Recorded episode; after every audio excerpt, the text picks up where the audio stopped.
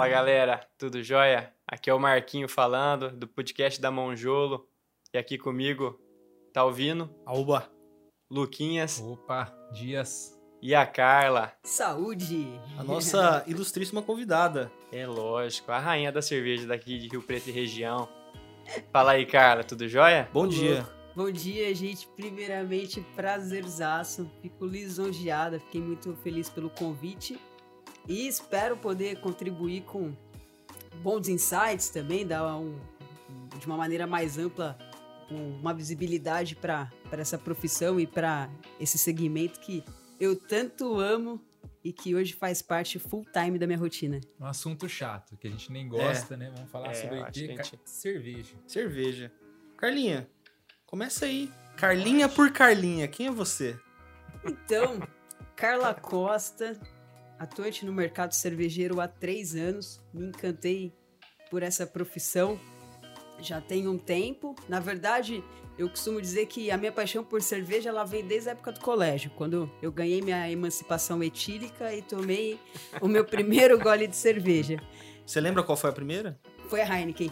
Já começou bem, hein? Comecei bem. É aí. achei que ia ter sido uma Comecei samba, alguma coisa assim. Então, e na época quando a gente começa, a gente é Samba. adolescente começa a beber cerveja, a gente tende a beber por modismo. E aí você fala, putz, aquele amargor. Então uma galera, o amargor incomoda, só quer ir pra fazer parte do social, continua bebendo.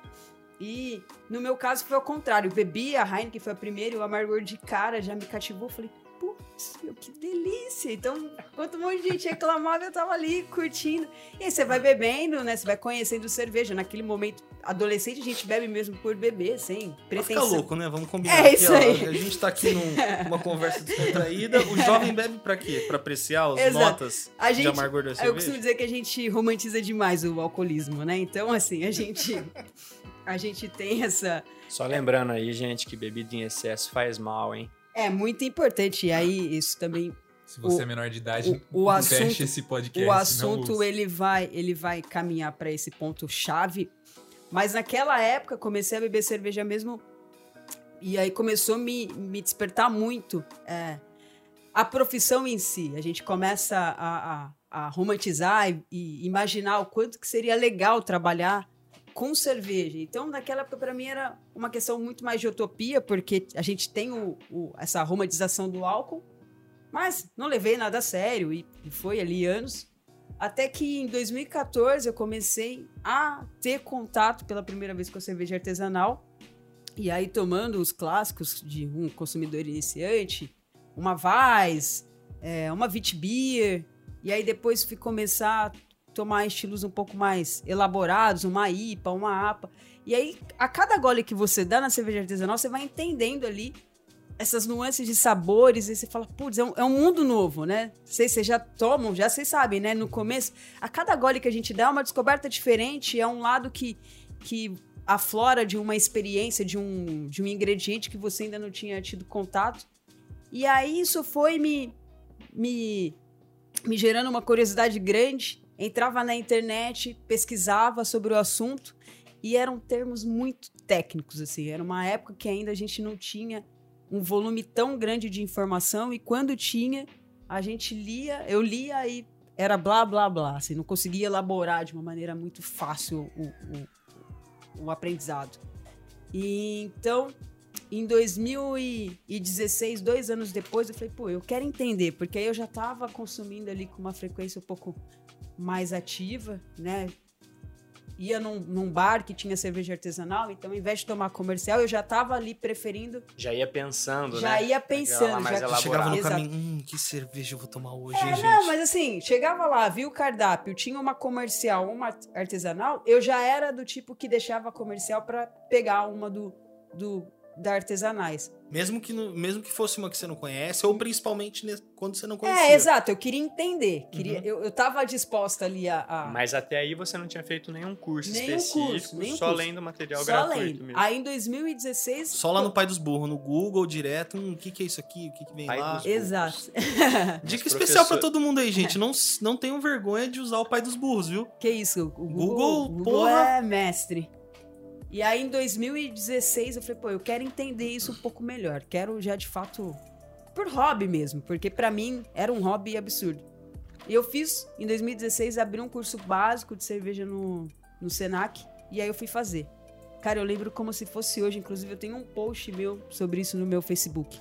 No primeiro dia de aula, assim, sentada na mesa, era aqueles testes cegos que a gente faz pra avaliar cervejas comerciais na escura, pra você falar qual que, qual que é cada uma, né? Qual que é a Brahma, qual que é a Skol, qual que é a Kaiser. qual é a Kaiser? a- Então, assim, a primeira, obviamente, que distou, e aí você já mata pau, qualquer um mata, é a Heineken. Mas as outras, você faz aquele teste aí escuro, você fala, putz, meu, naquela época, minha turma de amigos, eu, a gente, se fosse pra tomar alguma coisa que não fosse Heineken, a galera era muito brameira. Não sei como tá hoje o perfil aqui de Rio Preto, mas naquela época a Ah. galera tomava muita Brahma. Acho que hoje é Skol, né? Então, e a Brahma que todo mundo tomava, que eu inclusive tomava com os meus amigos, naquele teste eu errei todas. Eu não sabia qual que era a Brahma, qual que era a Skol. Incrível que pareça, a melhor cerveja daquele teste cego. Olha lá, a revelação cerve- agora, hein? Não, isso anota aí a galera que ainda toma comercial. Pode fazer um mistério. A melhor cerveja daquele teste cego. A hora que vocês chegarem no mercado, compra sem preconceito. Olha lá, vamos ver. Manda bala. E assim,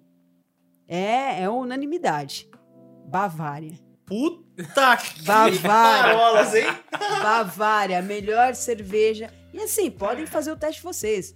Pega ali, é a melhor cerveja. Gustativamente, Alô, Bavária. é a que Afinal, te a Bavária é da oferece. Heineken hoje, né? É a que é da Heineken. Aí a gente começa, se for ligar Gostaria ali. muito de um Aquela fita aqui, hein? do, do sabor de Heineken, então é porque tem uma, realmente uma ligação ali. Não, não. É Não, não, não, não, não, né? não, é. A receita não tem nada a ver. Não, tem nada a ver. Não, É não, é com aquela, aquele, aquele selinho que vem na Bavária é, não é meme, é verdade mesmo. Pô, não sei, Qual faz muito tempo que eu não vejo Tem um um rótulo. Tem um selinho de É Heineken, ela tipo cervejaria sabor é de porque- Heineken. um Não, é negócio porque assim. a Bavária agora, a Heineken, ela produz a Bavária. Bavária, Kaiser, É, então- são da cervejaria É Heineken. da cervejaria Heineken. Então, Só que é um público diferente. Então É quer dizer outro que público. a Bavária comeu a Brahma com farofa. isso é louco, mas assim. E. De longe. de longe. Então, naquela primeira aula ali, eu falei, putz, meu, já era. É, assim, eu falei, não é nem o primeiro e nem o último curso. Eu já queria mais conhecimento. Ah, então, tipo assim, não foi uma sensação de, tipo, não é pra mim, porque eu não sei. Não, Você só se sentiu Foi instigada de foi foi saber o mais. contrário. Fiquei mais instigada ainda a conhecer esse universo. E aí foi um curso que durou três meses, eu já saí de lá, acabei o curso, falei, putz, eu quero mais, quero mais, quero entender mais. Mas naquela época ainda era só hobby, porque aí de fato. E eu fui fazer o curso porque eu queria entender o porquê que o meu paladar tinha preferência para um estilo do que de outros, assim, né? Porque que ele ficava. Eu me sentia mais confortável em tomar uma IPA do que tomar uma Stout, por exemplo. Uma cerveja mais ácida. Uma diquinha aí pro pessoal que tá ouvindo, o que que é uma IPA e uma Stout bem rápido. Só pra gente, porque eu acho que... Vai, de, de maneira simples. Pensa aí numa IPA, uma cerveja amarga com uma característica cítrica. Aí. Uma stout, uma cerveja com uma característica que vai te remeter a café. Olha aí. Tá? Sim. Eu acho que é muito Sem- fácil de entender. Entendeu, sem- Marquinho? Ah, ah, entendi, entendi. Inclusive a IPA pra mim é uma é a preferida aí de longe. Se eu posso tomar, eu tomo IPA. Inclusive, gente, outra coisa, a Carlinha tem um Instagram recheado de informação gratuita lá. Vocês devem seguir, se eu não me engano é arroba Carla Costa. Isso, é carla.costa beer, beer de em alemão que é B-I-E-R. Isso aí, gente, segue lá que ela dá uma porrada de informação pra você.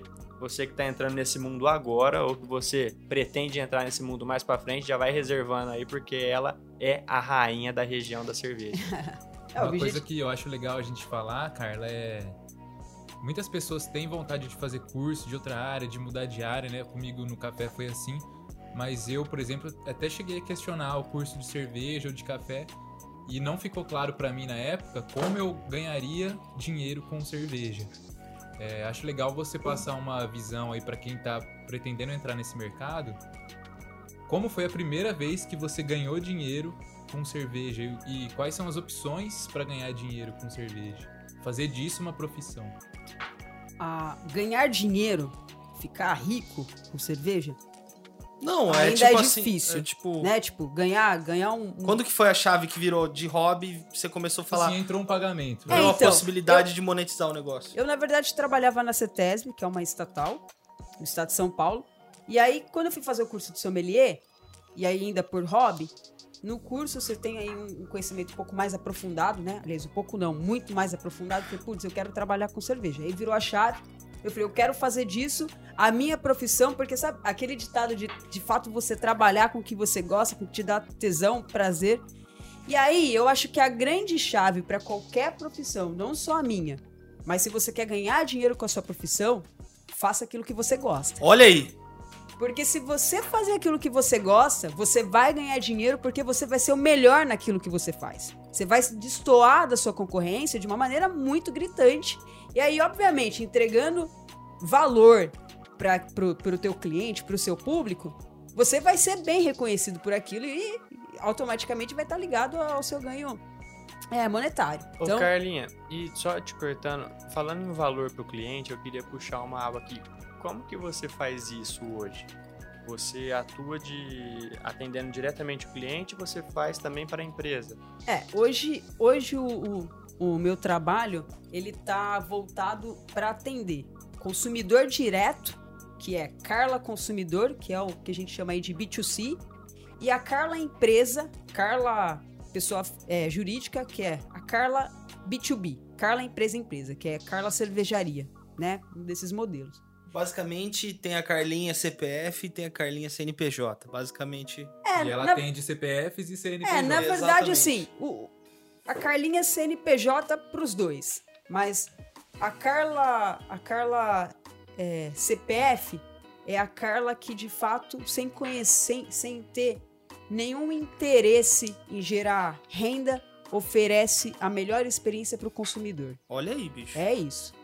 E aí, o meu trabalho do, do pessoa fi- é, jurídica para o consumidor é entregar os meus serviços de personal shopper, é entregar o meu serviço de confraria guiada, de grupo de estudo, é entregar o meu serviço para elaboração de um evento.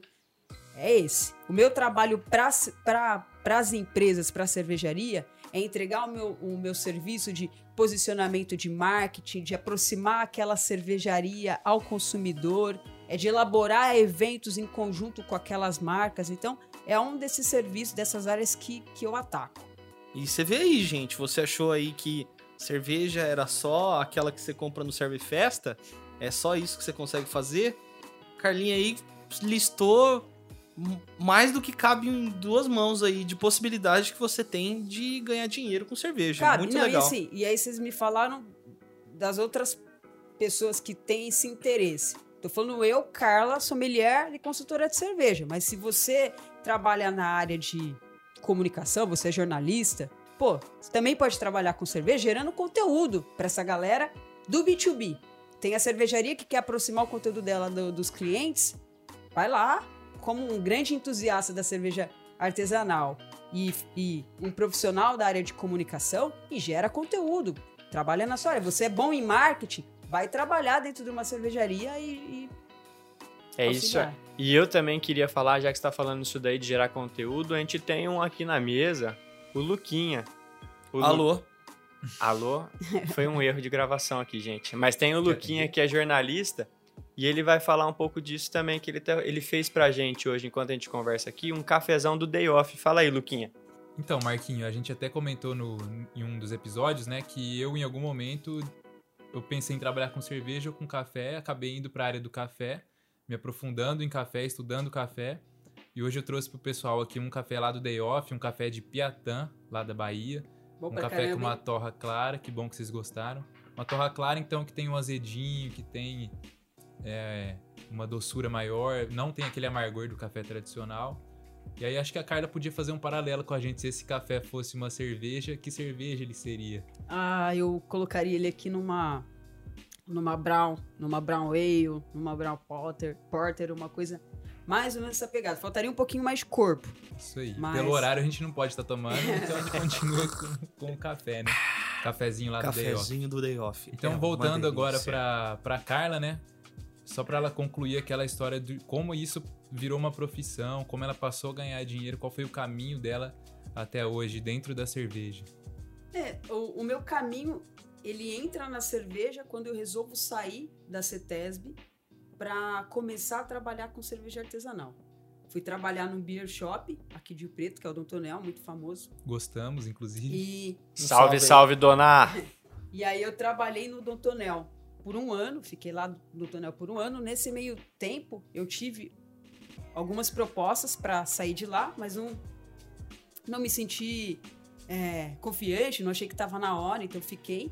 E aí chegou no momento da, da, da minha carreira, deu ali mais ou menos exato um ano, eu saí para galgar outras experiências e fui trabalhar num recém-inaugurado também, um empório barra ali serve festa, uma pegada mais elaborada, mais elitizada, mais gourmetzona. E aí eu fiquei ali, entrei no meio do ano, e aí entendendo também, trabalhando com um público muito diferente, assim, né? Não totalmente diferente, mas com uma, com uma abordagem diferente do que era ali no Dom Tonel. E aí eu fui, de fato, enxergando Rio Preto. Sabe? Você sai de uma visão micro para ir para uma visão macro. Aí eu fui enxergando as possibilidades de Rio Preto e também entendendo como que a cerveja artesanal estava sendo moldada aqui dentro do Brasil.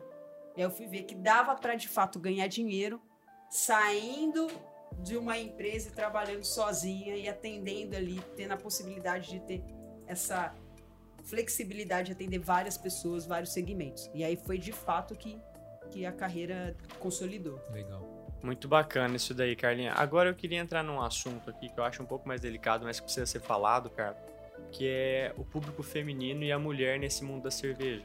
Como que você vê hoje, como você enxerga, tem muitas barreiras, você vê facilidade, você vê preconceito.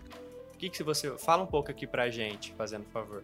A gente, a gente sabe que o mercado, né, que cerveja, ela é dominada pelo âmbito masculino, né? Tanto os homens é quem toma num volume maior e principalmente quando você vai falar dessa questão profissional, você ainda tem aquele homem hétero, machista, que ele não admite saber menos de principalmente cerveja do que uma mulher, então você começa a enfrentar essas barreiras. E no mercado, como um todo, a gente ainda tem essa dificuldade de expressão das mulheres, mas isso qualquer mulher já passou e passa. Então, assim, é uma oportunidade também para a gente fincar ali a nossa marca e mostrar que a gente sabe de fato do assunto.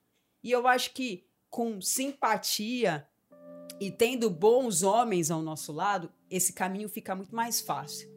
Porque quando um homem resolve aumentar o tom ali, sempre a gente tem bons homens pra falar, ô, calma aí. Eu, quantas vezes, assim, eu tava num lugar e aí chega os caras e falam, pô, a Carlinha entende, hein? Então, assim, eles me dão autoridade, eles me dão autonomia, aí isso fica muito mais simples. A mulher, de modo geral, sofre ainda muito nesse mercado, mas com bom trabalho, assim, a gente vê mulheres se destacando sempre full time nesse, nesse meio. Então, a dificuldade existe? Existe. Então, ser mulher e ser negra trabalhando nesse mercado, a dificuldade é muito grande, mas não é impossível, pelo contrário, isso deixa a gente ainda mais forte, ser, ser nivelado ali por um nível de exigência que te faz crescer e proporcionar outras experiências e mostrar de fato que você tem autonomia para falar sobre esse assunto. Então, isso é importante também. E é até legal puxar um evento que a gente fez junto, né, Carla? Que era um Dia da Mulher, patrocinado por uma marca de cerveja. E focando a cerveja, a degustação dessa cerveja nas mulheres que chegavam na cafeteria, né? E não faria sentido nenhum naquele dia ter um sommelier homem, né?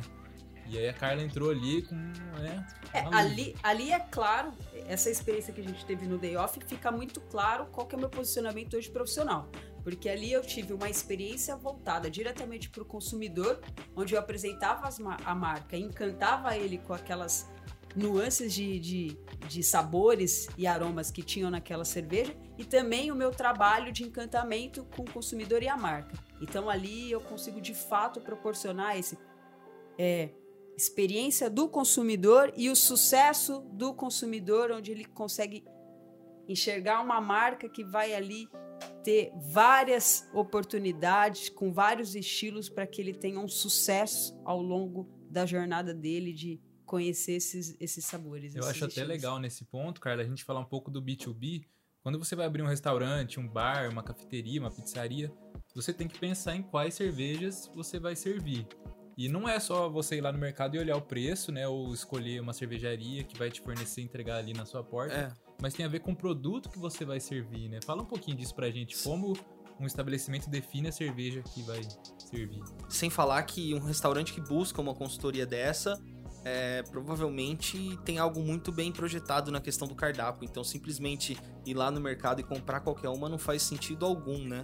Porque o negócio ali é ele trazer é, cervejas que vão realçar ainda mais a experiência do sabor ali e virar uma coisa só, né? Como Exato. é que é isso? Aqui, aqui em Rio Preto, a gente ainda tem poucos lugares, infelizmente, que, que tende a oferecer de fato essa experiência para o cliente. São poucos restaurantes que têm esse compromisso. Em São Paulo, a gente vê isso, a torta é direito, vai virar e tá virando uma realidade para Rio Preto. Só que não basta simplesmente você falar, ah, eu quero colocar cerveja aqui e pôr qualquer uma. É importante em qualquer business que você entenda o perfil do seu cliente, entenda o, o que ele está disposto a pagar, qual é o valor que você quer agregar dentro do seu estabelecimento e a partir disso você procura cervejas que vai atender a necessidade do seu cliente e também atender essa sua necessidade do quanto você quer inovar e proporcionar esse esse diferenciamento da sua marca. E obviamente a empresa, hoje em dia o mercado crescendo muito, as empresas, os restaurantes, né, que, que quiserem galgar passos inovadores na gastronomia, esse que sair na frente proporcionando esse tipo de, de experiência, oportunidade, ele vai ter ali grandes olhos do consumidor pro, pro Faze fazendo um gancho agora que você falou, como você enxerga a vida do sommelier ou dessa experiência aí que você está falando dos restaurantes em relação agora ao futuro? Nessa vida pós-pandemia aí que nós vamos. E durante a pandemia também, o que, que você vem. É... Porque assim, querendo ou não, todo mundo tá tendo que se reinventar aí, porque a gente não tem muito. não tem outra saída. Então, como é que você tá levando isso você... durante, né? Porque não acabou ainda, infelizmente, eu acho que vai demorar um pouco. E pós, o que, que você planeja, assim? Então, a gente, a gente, eu que trabalho no setor que foi altamente impactado com isso. É, então, a gente tende aí, a gente está passando por uma dificuldade muito grande e a gente tende agora, no futuro, a ter que fazer esse entendimento do consumidor. É inevitável que agora a gente vai usar muito mais delivery do que a gente já utilizava. E ir aos estabelecimentos daqui para frente, ele vai requer um pouco mais de cuidado nesses meses após a abertura. E para mim, no meu entendimento, o melhor jeito da sua marca oferecer essa experiência de uma maneira mais ampla, que o seu, que o seu cliente é, enxergue valor nisso, é você pegar aquilo que você já fazia, que era dentro da casinha, e proporcionar uma experiência além daquilo que o cliente enxergava. Então, ah, eu, eu tenho o meu estabelecimento aqui, eu tinha esse cardápio, e aí, pô, faz um estudo, vê se o cliente está adaptado para isso. Hoje em dia a gente tem cerveja que você vai acrescentar ali 10%, 15% no, no máximo do valor que o cliente estava acostumado a pagar, oferece para ele esse combo de harmonização. Ou então o estabelecimento que o cliente estava que só vendia cerveja. O cliente já tinha um perfil ali de comprar cerveja X, no estilo X, oferece para ele um outro pacote onde ele consiga entender esse mesmo estilo com a vertente de outras cervejarias, aumentando ali 15, 20% do que o budget que ele já estava acostumado a pagar. Acho que é mais ou menos isso. Hoje eu gero valor para o meu cliente no meu Instagram. Hoje é isso, porque eu não faço. Eu não tenho essa ponte do, do, do B2B, porque a gente tá nesse, nesse meio que tá A venda parado, direta meio que. tá parado, tá, Acabou. tá estagmentado. Mas assim, oferecer essa experiência para o consumidor de ter informações para que ele chegue na empresa, na, nos pontos de vendas, nas cervejarias, já sabendo o que ele quer. Pô, eu quero essa, eu quero essa. Então, é mais ou menos isso que, que é a ponte do, do conhecimento ali. E esse pessoal que vai que já te segue, Carla, ou que vai começar a te seguir, né, a partir de hoje, ouvindo aqui o, o podcast, eles vão começar a consumir bastante conteúdo na internet, no YouTube, no Google sobre cerveja e muita gente vai ter interesse e vai despertar uma chavinha ali de trabalhar com isso, né? E como você falou que foi que você, a internet tem bastante conteúdo sobre isso pra gente ler, pra gente assistir. Você considera mais importante essa teoria, essa leitura, ou você sentar e provar a cerveja e conhecer estilos diferentes no copo? Os dois são muito importantes, né? A gente precisa ter esse embasamento teórico. É importante que você saiba o que você está falando, porque não dá simplesmente para é, ser entusiasta e começar a falar um monte de coisa sem de fato ter um conhecimento teórico. Mas é muito importante as horas copos, né? O que a gente chama. Então, assim, ah, eu quero falar de tal, de tal estilo, de tal escola cervejeira. É importante que você conheça de fato. Tem ali a teoria que te direciona qual, quais são as características daquilo, mas vá beber. Pegue outras cervejarias, pegue outros estilos e tome. Tome a cerveja, absorva o conhecimento que aquela cerveja tem para te passar. Costumo dizer que na minha profissão eu primeiro bebo pelo cérebro, depois eu bebo pelo estômago. Então, eu bebo a cerveja, ela sobe, eu processo na minha cabeça todas as informações que aquela cerveja tem, de acordo com, com a comparação do guia de estilo que, que eu sei que tem que ter ali naquela cerveja, e aí sim eu engulo ela para poder de fato entender depois na boca o retrogosto, quais são as características que aquela Perfeito. cerveja vai me dar. E outro serviço que você oferece, Carla, são viagens, né? Para outras cidades para conhecer cervejarias. Eu queria saber se tem alguma data aí para 2020, porque a minha mochila já tá pronta aqui, só te esperando.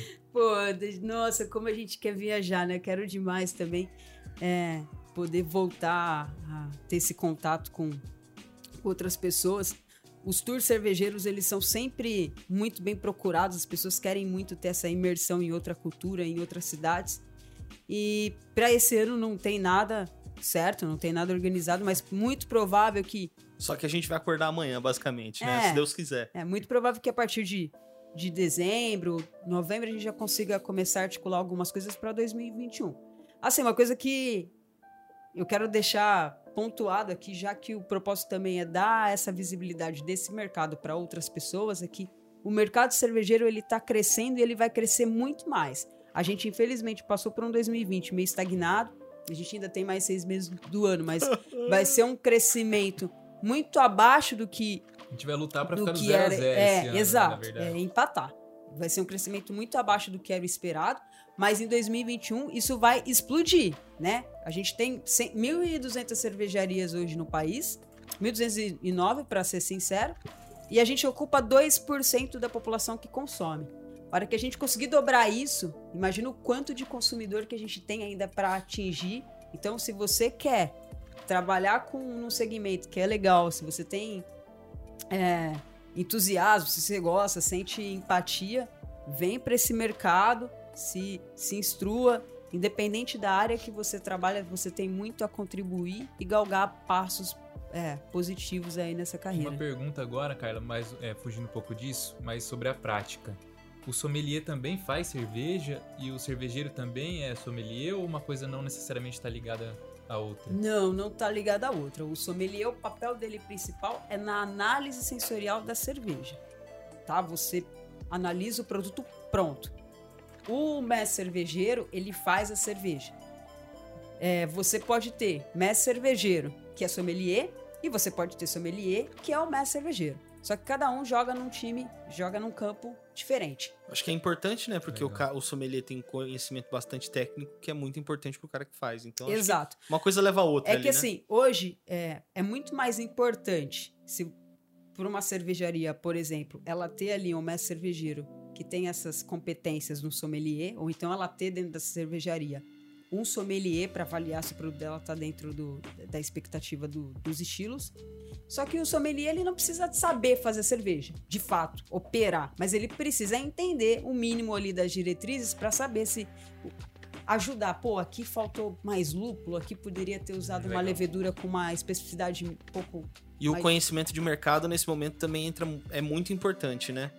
é muito importante e assim é, o, o conhecimento de mercado de uma maneira mais generalizada também, mais ampla. Não conhecer apenas o mercado cervejeiro, mas é conhecer outras habilidades, né? Vamos entrar aí no, no, no âmbito financeiro, entender também a, a, tributação dessas cervejarias para ver qual que vale a pena você trazer para o teu negócio, qual que não vale a pena.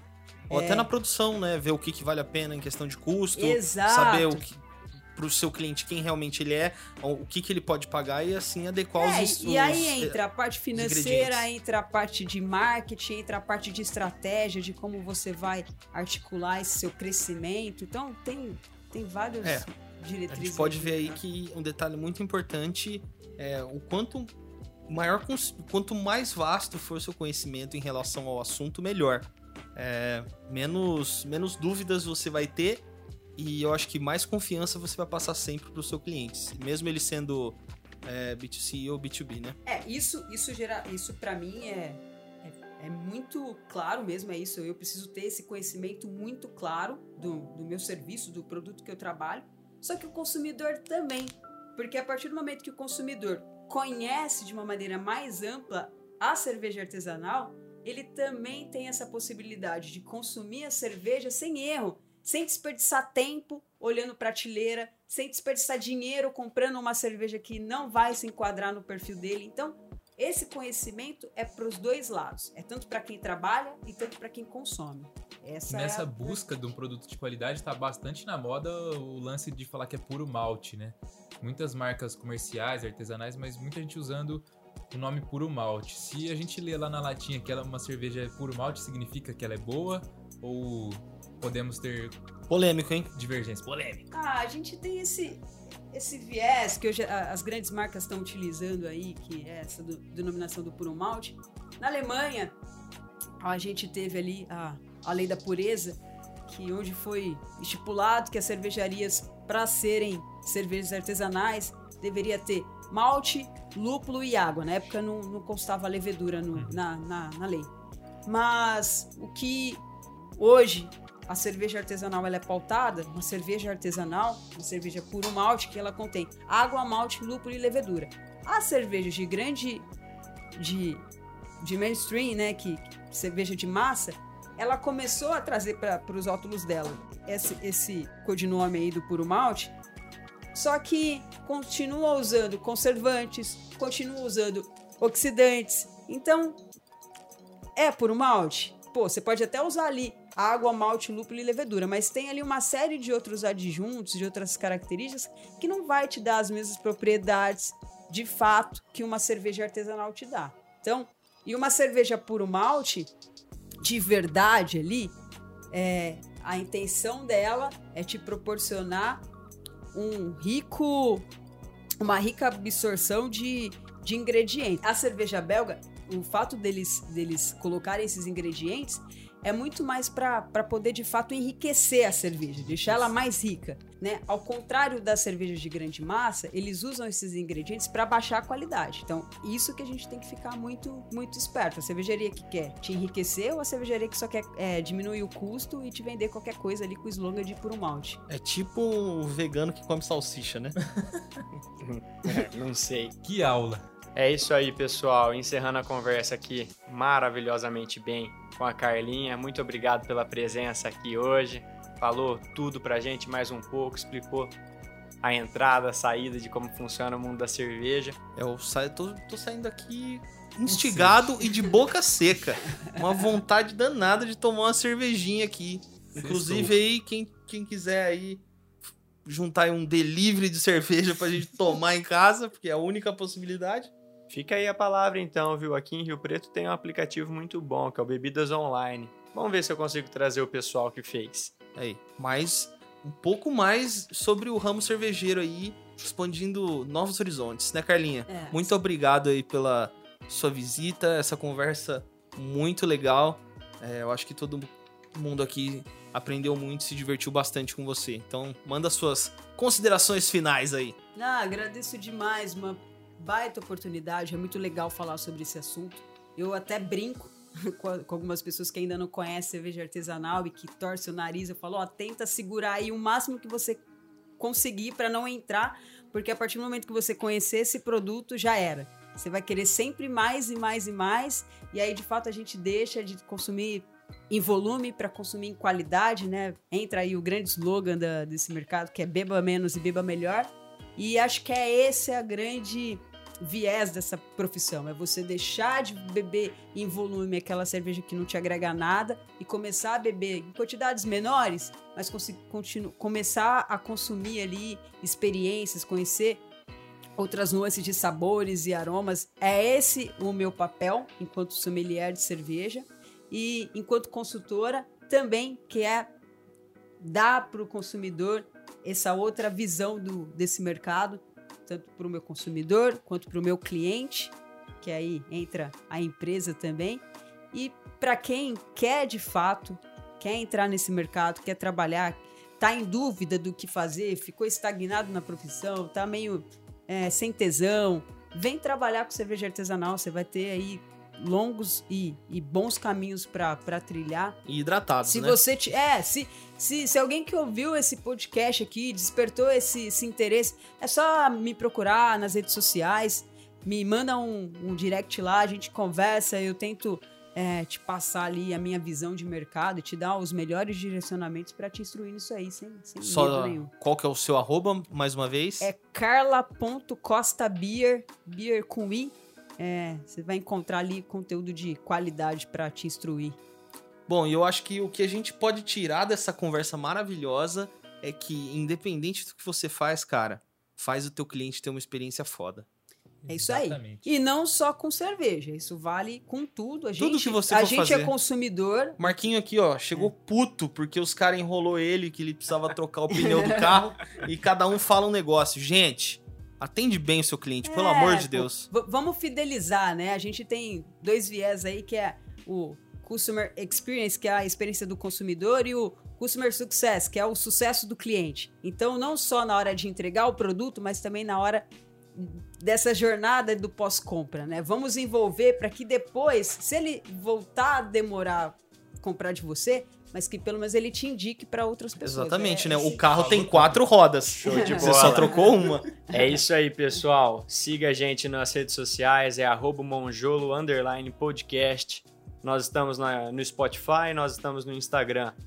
E se precisar, é só mandar um direct. Eu queria deixar agora a última, o último agradecimento ao Luquinhas, que tá aqui, não falou nada nesse final. Pode falar, Luquinhas. Fala, fala. É, eu queria desejar a todos um bom final de semana, um ótimo café e uma ótima cervejinha, né? Vamos beber pela Olha. qualidade e não pra ficar louco. É, e também quero deixar aqui o meu parabéns para vocês pela iniciativa. Eu sou uma pessoa que consumo o podcast há dois anos, né? Não consumia antes e tem sido cada vez maior esse meu consumo. Até a gente estava trocando uma ideia aqui no backstage. Para mim, podcast é uma é uma oportunidade de, de absorver conhecimento gratuita e muito valiosa. Às vezes a gente tem ali alguns, alguns, algumas entrevistas com alguns profissionais que você fala, putz, eu nunca teria a possibilidade de entender ali a visão de mundo dessa pessoa, colher alguns insights poderosos e tá de maneira gratuita, onde você tem ali, colhe uns insights, aplica no seu negócio e vai ali ter a possibilidade de, de engajamento, de crescimento. Então, parabéns, espero que tenha futuro mesmo esse projeto de vocês, porque a tendência é cada vez mais esse tipo de, de informação gratuita, relevante, que vá contribuir com as pessoas. Eu acho que vocês Show, aí saíram muito na frente da, da galera. Eu mesma, logo, logo em breve, vou ser aí uma das clientes da, da Monjolo. porque- Olha aí que maravilha. Bola aí. Aí, ó. Assinou o cheque aqui. Uba, Mas é isso uba. aí. Uba. Muito obrigado, Carlinha, e anseio pelo dia em que poderemos tomar uma cerveja juntos. Valeu, galera, e Valeu. até semana que vem. Valeu, Tchau, obrigado. Falou. Até mais. Falou.